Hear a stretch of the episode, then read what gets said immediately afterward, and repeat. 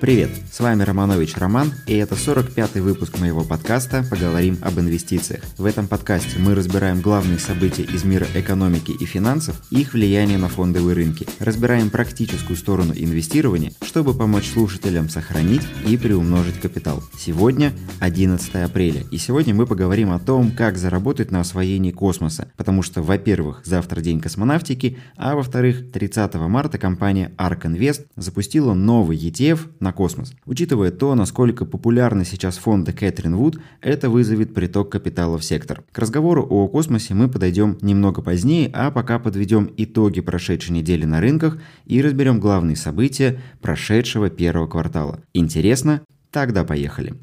Итоги недели.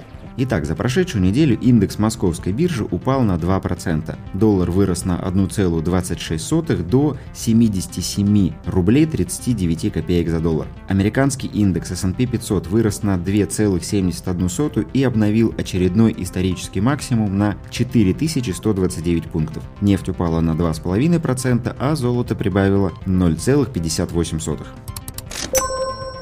Первый квартал года американский индекс S&P 500 закрыл на историческом максимуме вблизи 4000 пунктов, но уже в первый день второго квартала этот уровень был сломлен и рынки устремились выше. С начала года американский президент Джо Байден принял уже два пакета стимулирующих мер. Первый на 1,9 триллиона долларов был направлен на стимулирование потребительского спроса, и в этом пакете каждый американец получил по 1400 долларов. На фоне этих мер поддержки активы американцев на банковских вкладах вкладах достигли рекордных 17 триллионов долларов. До пандемии граждане США хранили в банках 11 триллионов, то есть за год активы населения на вкладах выросли на 50%. Второй пакет мер, который был принят в марте на 2,25 триллиона долларов, в большей степени ориентирован на инфраструктурные проекты. Согласно плану, 728 миллиардов будет потрачено на проекты в области здравоохранения и образования, 660 миллиардов на инфраструктурные проекты, из которых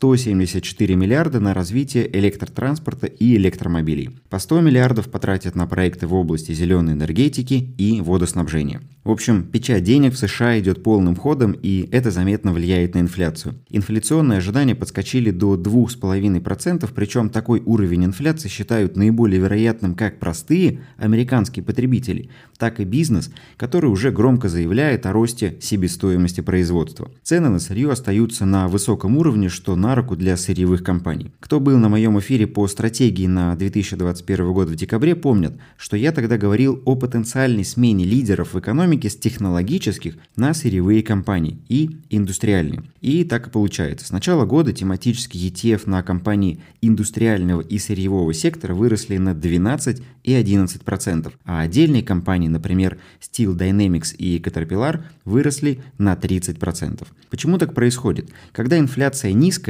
инвесторы готовы платить более высокую премию за технологические компании и их будущие перспективы, не опасаясь при этом обесценивания своих вложений. А в обратной ситуации, когда инфляция высока, инвесторы стремятся сократить срок окупаемости своих вложений, опасаясь, что спустя время их вложения не окупятся, а деньги обесценятся. Поэтому большой капитал начинает пересматривать свои портфели в пользу более приземленных и стабильных бизнесов. Это также касается и убыточных компаний. Если при низкой инфляции инвесторы готовы закрыть на это глаза, ожидая высоких перспектив, то в период высокой инфляции инвесторы становятся более избирательными и стремятся покупать в портфеле качественные и прибыльные бизнесы. Например, за март индекс неприбыльных технологических компаний Goldman Sachs упал на 23% против падения широкого технологического индекса на 2%. 2%. Так что избирательность снова в моде.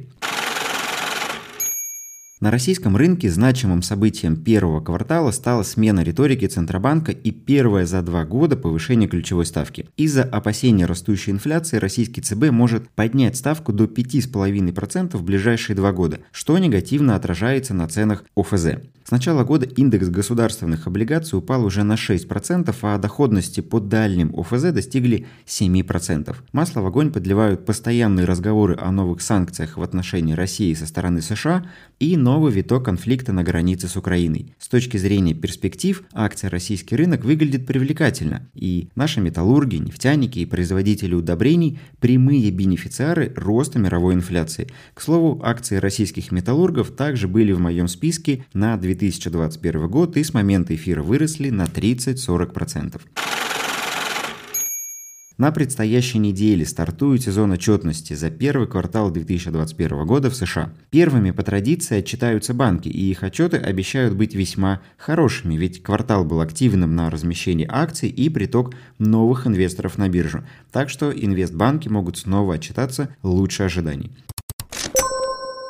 Ну о сезоне отчетности мы поговорим в следующем выпуске, а сейчас поговорим об инвестициях в космос. И начну я с воспоминаний. Год назад я записывал похожий выпуск ко Дню космонавтики и назвал несколько компаний, которые могут заработать на росте интереса к космосу. Спустя год акции всех компаний из списка выросли, а сегодня мы вернемся к этой теме, чтобы поискать в секторе новые имена. Тем более, что таких имен стало намного больше. Ну и, конечно, мы обсудим фонд от ARK Invest на космос.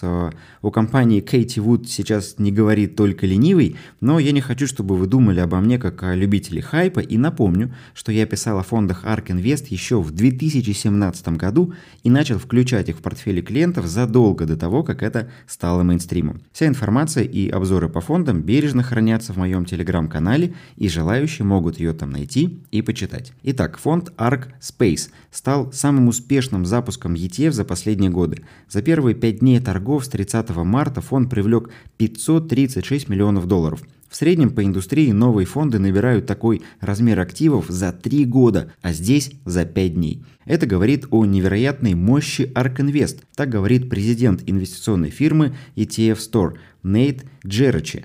На данный момент инвесторы думают, что все, к чему прикасается Кейти Вуд, превращается в золото. Но вернемся к фонду и посмотрим на его структуру внимательнее. Итак, новый фонд от ARK Invest – это активно управляемый фонд с годовой комиссией 0,75 в состав фонда входит 40 активов, причем, что любопытно, вторую позицию по объему с долей почти в 6% занимает другой фонд ARK Invest на сектор 3D-печати. По словам самой Кэтрин Вуд, главная стратегия фонда – инвестировать в компании и секторы, которые получат выгоду от производства продуктов и услуг за пределами Земли. И сектор 3D-печати, по мнению Вуд, будет активно задействован в освоении космоса. Ну или просто Кэтрин решила воспользоваться хайпом вокруг своих фондов и дополнительно заработать на включении одного из своих фондов в другой свой фонд. ETF на сектор 3D-печати был запущен еще в 2016 году, но активы нового фонда на космос уже сопоставимы с активами фонда на 3D-печать. Первую позицию в новом фонде с долей 8,5% занимает компания Trimble, мировой лидер в области технологий определения местоположения,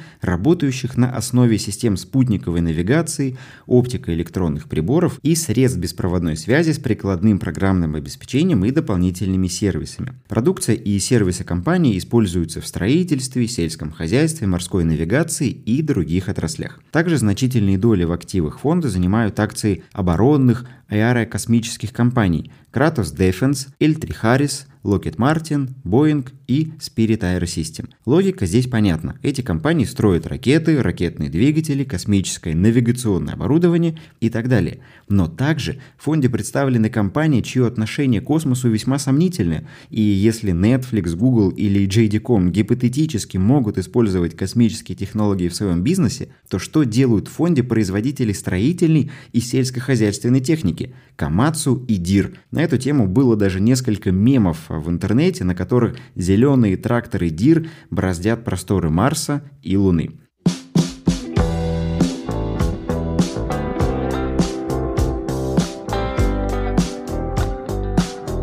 При этом в состав фонда не вошли чисто космические компании вроде Maxar Technologies, которые специализируются на производстве средств связи, наблюдении Земли, радиолокационных станций и обслуживании спутников на орбите – Или компания Rocket Lab, американская частная космическая компания, которая разрабатывает легкие, коммерчески эффективные ракеты-носители для доставки на орбиту небольших грузов и ставшая публичной после сделки со SPAC-компанией Vector Acquisition 1 марта этого года. Или компания Astrospace, американский стартап, который разрабатывает легкую орбитальную ракету для запусков небольших грузов и которая также стала публичной после сделки с другой SPAC-компанией Holy City в начале февраля. Рен Легги, менеджер клиентского портфеля в ARC, говорит, что эти компании пока не соответствуют правилам фонда, поэтому их нет в составе активов.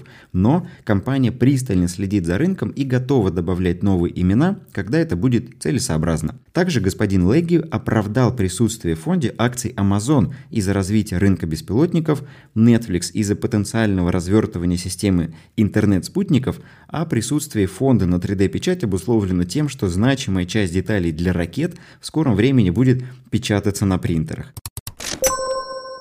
Запуск фонда на космос для Кэтрин Вуд – это очередная попытка оказаться на острие нового рынка. Еще несколько лет назад на рынке вообще не было чисто космических компаний. Да, были гиганты аэрокосмической индустрии вроде Lockheed Martin или Boeing, но это компании, для которых космос – это лишь незначительная часть бизнеса. Сейчас суммарная капитализация публичных, чисто космических компаний оценивается более чем в 25 миллиардов долларов, а только за последний год 6 компаний стали публичными через сделки со SPA-компаниями. Кроме уже упомянутых Rocket Lab и Astrospace, публичными стали такие компании, как AST and SINS, провайдер услуг спутниковой связи, чьи спутники способны заменить вышки сотовой связи для передачи сигнала сотовой связи. Компания Black Sky Holdings, производитель спутников картографии и съемки земной поверхности для создания высокоточных карт. Компания Momentus, поставщик космической логистики и компания, которая собирается доставлять грузы и убирать космический мусор с околоземной орбиты. Ну и еще одна компания Spire Global, еще один производитель микроспутников размером с лемура для сбора и анализа данных.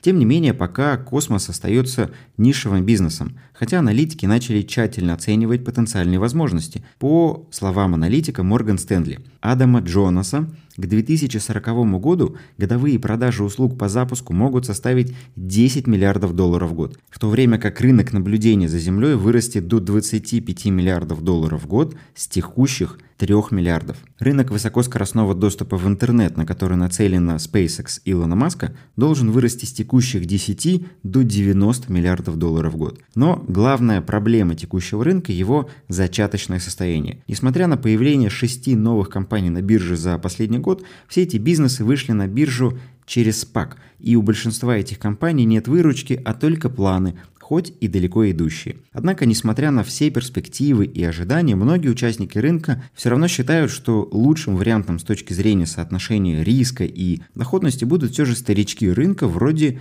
Lockheed Martin. Им, к слову, принадлежит 50% компании United Launch Alliance, совместном предприятии с Boeing, и за их плечами уже более 130 успешных запусков спутников. Недавно компания согласилась купить производителей деталей для ракет Aerojet Rocketdyne примерно за 4,4 миллиарда долларов. Кроме того, Lockheed Martin владеет долей в Rocket Lab, что также открывает им рынок коммерческого космоса и запуска спутников. Нельзя обойти стороной и компанию Ричарда Брэнсона Virgin Galactic, пионера космической индустрии. У компании толком нет выручки, но это не мешает инвесторам поднимать ее акции.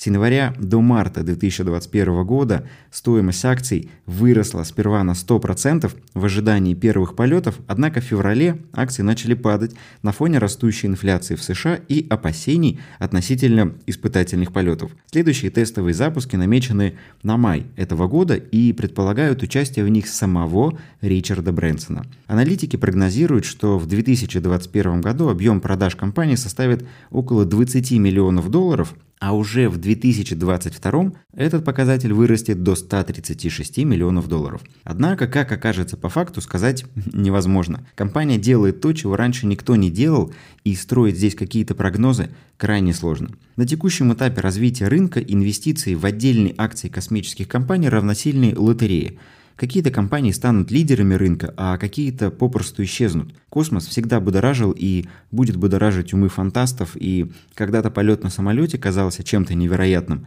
а сегодня это совершенно привычное дело. Так что рано или поздно очередь дойдет до космоса, только пока совершенно невозможно сказать, кто в этой гонке победит, но совершенно ясно одно – борьба за космический рынок будет только обостряться. И если вы готовы к риску, и если вы готовы ждать, то стоит последить за космическим фондом Кэтрин Вуд, только я бы подождал, пока структура фонда станет более космической и из состава активов идут производители тракторов и комбайнов для сбора пшеницы. Поговорим об инвестициях с Романом Романовичем. Благодарю вас за прослушивание выпуска и ваши оценки в Apple Podcast. Для меня это очень важно. Если вы слушаете выпуск на Яндекс Музыке, то жмите на сердечко, чтобы подписаться на подкаст и получать уведомления о новых выпусках. Название компаний, о которых мы сегодня говорили, ищите в описании к выпуску. Также в описании вы найдете ссылку на страницу регистрации на мой бесплатный марафон по инвестициям, который стартует каждую неделю по воскресеньям и длится 4 дня. В этом марафоне я рассказываю об основах управления личными финансами, работе экономики, мы разбираем главные инвестиционные инструменты, учимся выбирать брокера и покупать акции через мобильные приложения. Участие бесплатное, но нужна регистрация, поэтому ищите ссылку в описании. Подписывайтесь на Инстаграм и Телеграм-канал подкаста. Там вы сможете задать вопросы и обсудить выпуски. Благодарю вас за прослушивание. До встречи в следующих выпусках. Удачных вам инвестиций и пока.